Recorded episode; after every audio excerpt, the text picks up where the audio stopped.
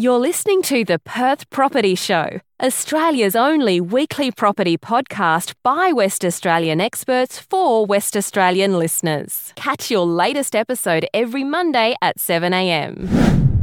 Good morning, everyone. Welcome to the Perth Property Show. My name's Trent Fleskens, your host. As always, this week we are talking a brand new topic, one we haven't discussed ever before on the show. It is distressed sales. Now, it's something that a lot of people would be scratching their head going, what's a distressed sale? Is that someone who needs to sell tomorrow?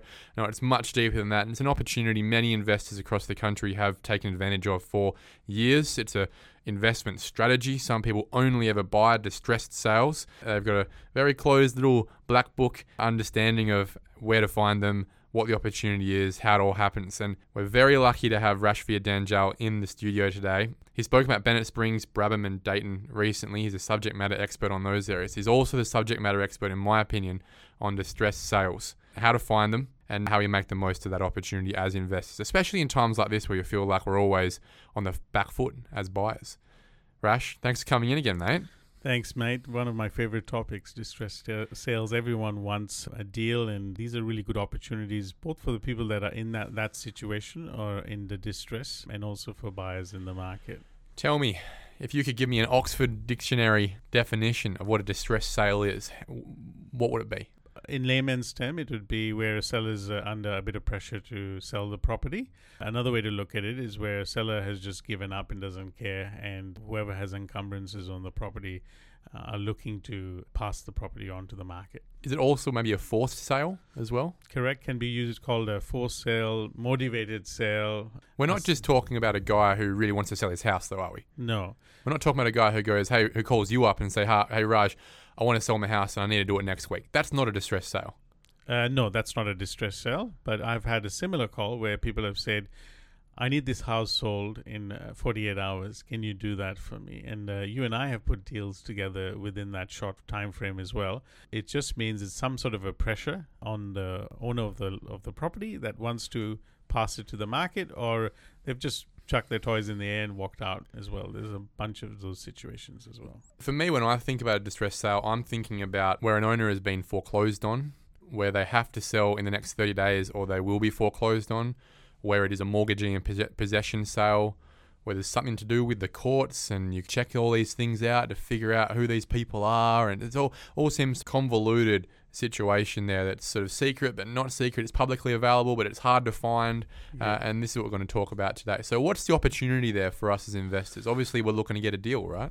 Yeah, you're looking to get a deal, but also as investors, you have to be uh, very understanding that less the conditions, the better for the party that you're dealing with. So there's lots of opportunity in distressed sales, both for the seller and the buyer as well. You mentioned mortgage in possessions. That's an example of a distressed sale. This is where the bank's actually taken possession over the property. That's not something that just happens overnight. That's a, a systemic issue that they've had with that particular owner of the property where they haven't paid their mortgage for a while They've given them lots of opportunities, or there's been an Ill- illness as well, and in that way, the bank's given them all the opportunity to either sell the property and opportunity to pay back the money that's owed to them, and then the bank decides to go through the Supreme Court and actually get possession over the property. The first way that I would assume a distressed sale comes about, especially where the bank is forcing that sale, is because the fella stops paying his mortgage there any other reasons that a house would become distressed? Yes, sometimes there's uh, couples are splitting up. Sometimes there's mental issues with people. Sometimes they lose their job. You know, so there could be uh, an array of issues. Uh, sometimes there's uh, drug issues as well, personal, professional issues. Just really depends case by case. But I've seen all those things play out.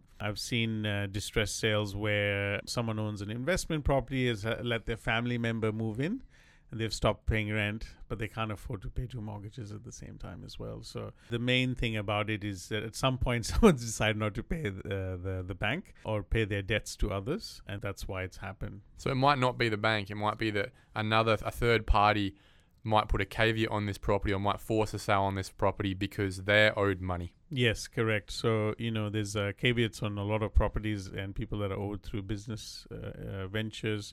So sometimes that's what happens is a business goes bad, things turn south. People that own the property sometimes don't leave and they say, you'll have to kick me out. They just stall as long as they can. And we, I've seen a, a bunch of those situations play out. Very emotional people you're dealing with when it comes to distress sales. Best way to help them is just to listen, to really uh, understand what their issues are, spend time with them, and then make sure that you find a solution by which they can move on in their life and leave all that baggage behind for someone else to take over. In a market that's hot like this, where everyone's got a job, or you'd want to think everyone has a job, or they could if they wanted to, or the interest rates are low, does a distressed sale even exist in Perth right now? It certainly existed a couple of years ago where it was debt, divorce, death.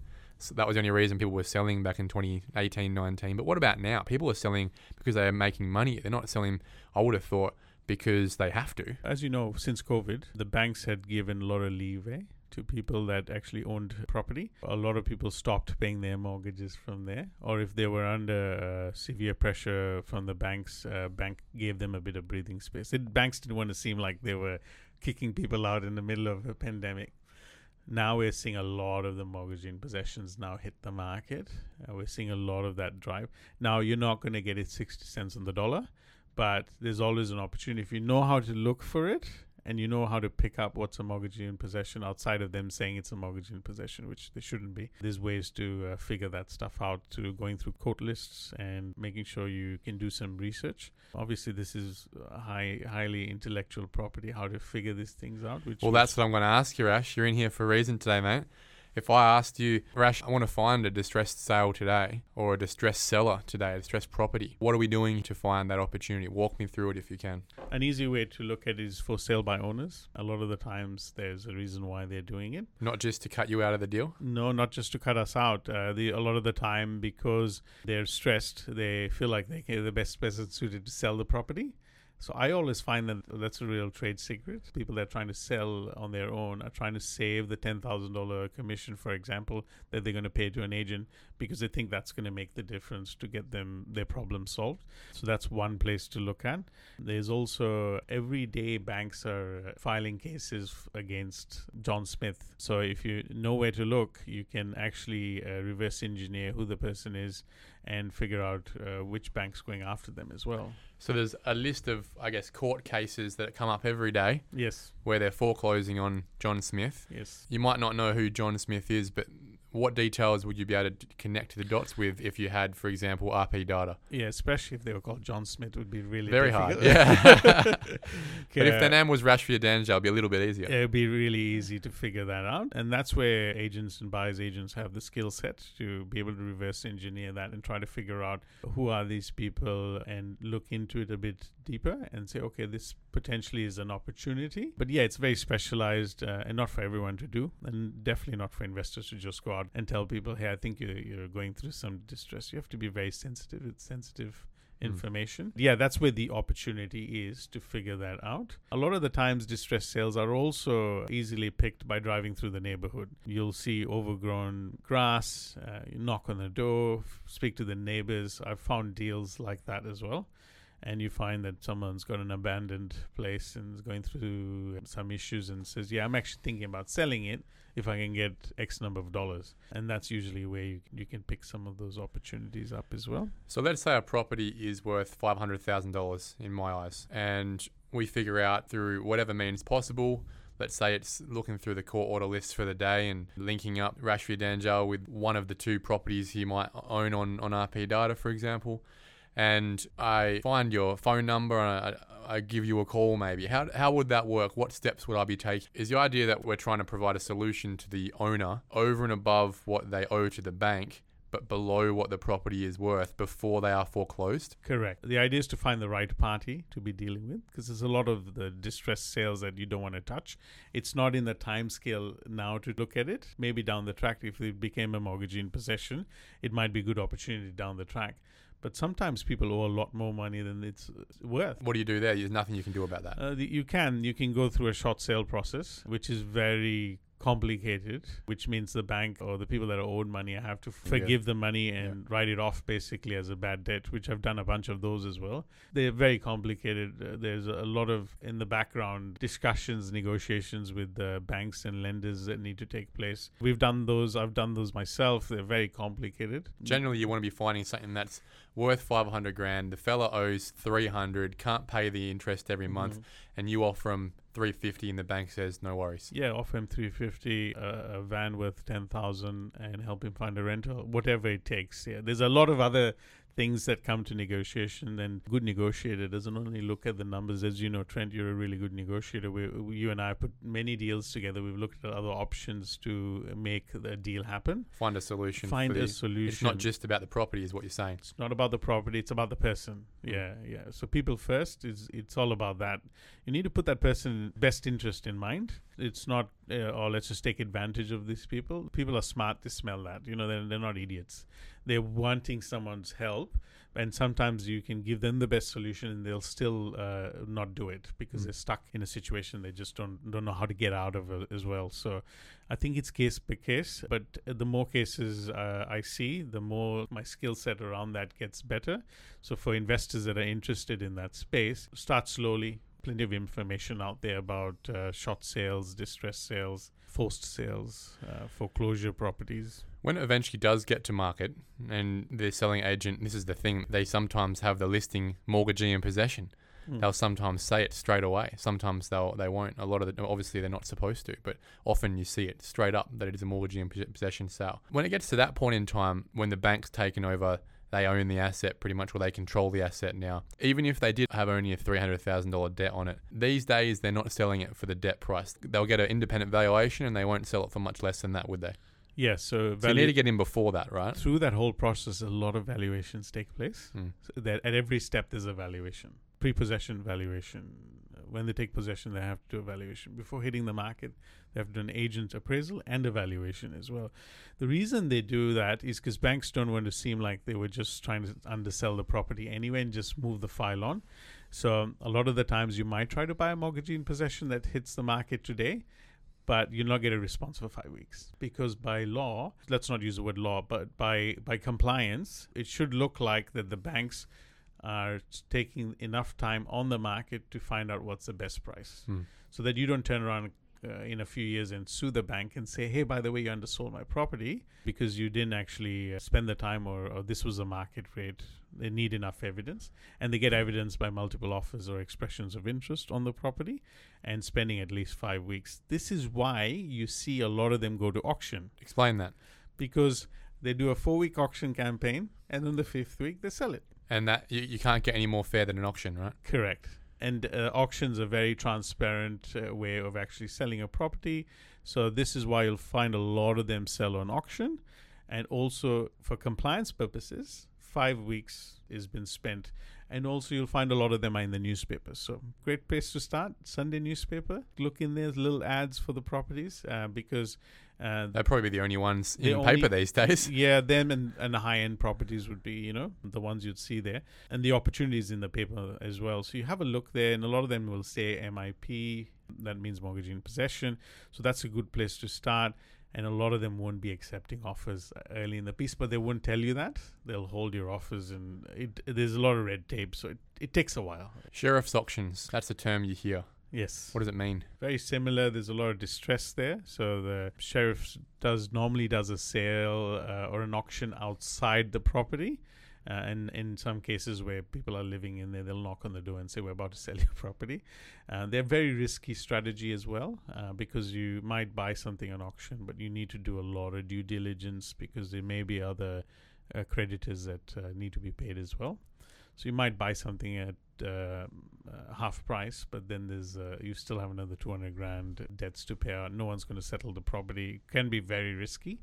So make sure you get good legal advice. Um, How can you find out that a property doesn't come with all these burdens? again intellectual property the due diligence it's very important it's this isn't a space where you just buy something and rent it out this isn't a straightforward investment strategy so with caution you have, to all your listeners is uh, just get educated learn along the way and maybe start with the mortgage in possession space because a lot of the stuff you'll buy there uh, there's no structural inspections. There's none of that. You're buying it as is.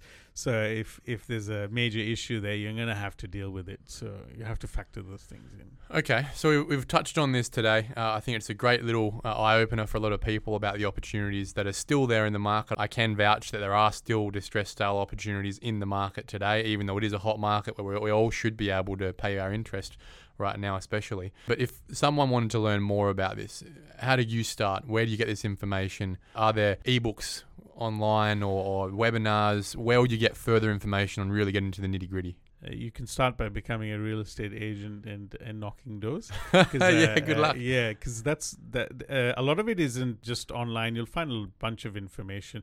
Uh, in the states, there's a lot of this uh, sort of strategies.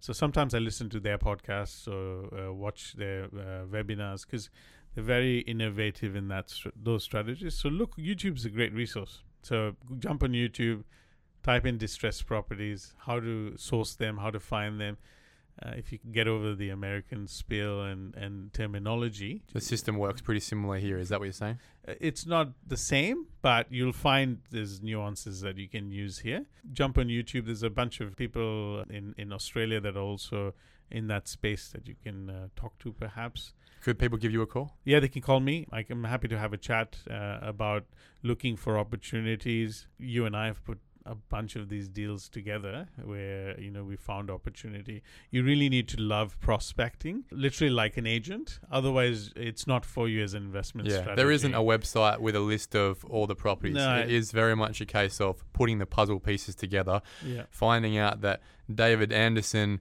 from this area owns this property. It's probably that one that's distressed. You can see it on a Street View. It doesn't look great, and and then targeting that communication. and then how do you line. respectfully go to David and, and, and have the discussion, build a rapport, uh, see what their needs are, whether that even even get to the point of their needs, you know. So a lot of people are very private about their life. So yeah, start small, uh, go to mortgage in possession auctions, start being in that space and seeing what's selling. Don't just jump in there and do it initially. That's my advice. Look in the newspaper. Go and see some of these properties. Look at the condition they're in. Uh, if you see properties that are really run down, uh, most likely a distress sale and an opportunity there for you to go and buy it at 80 cents to the dollar. So my advice is uh, do your research, get involved in the space before you actually do anything, um, and by all means call me. Let's have a chat. I can I can show you case studies and discuss how maybe we'll be able to help you or put you on our VIP data list so we can find you another opportunity. Rash, appreciate your time again, mate. It's always fun. Look forward to speaking to you again in the future. Cheers. Thank you. Thank you for listening to another episode of the Perth Property Show. If you've only just joined the conversation, you can catch up by heading over to our website, perthpropertyshow.com.au, subscribing to the podcast, or joining our Facebook page. Don't forget to tune in next Monday at 7am for more expert insights, local analysis, and suburb spotlights. Happy hunting!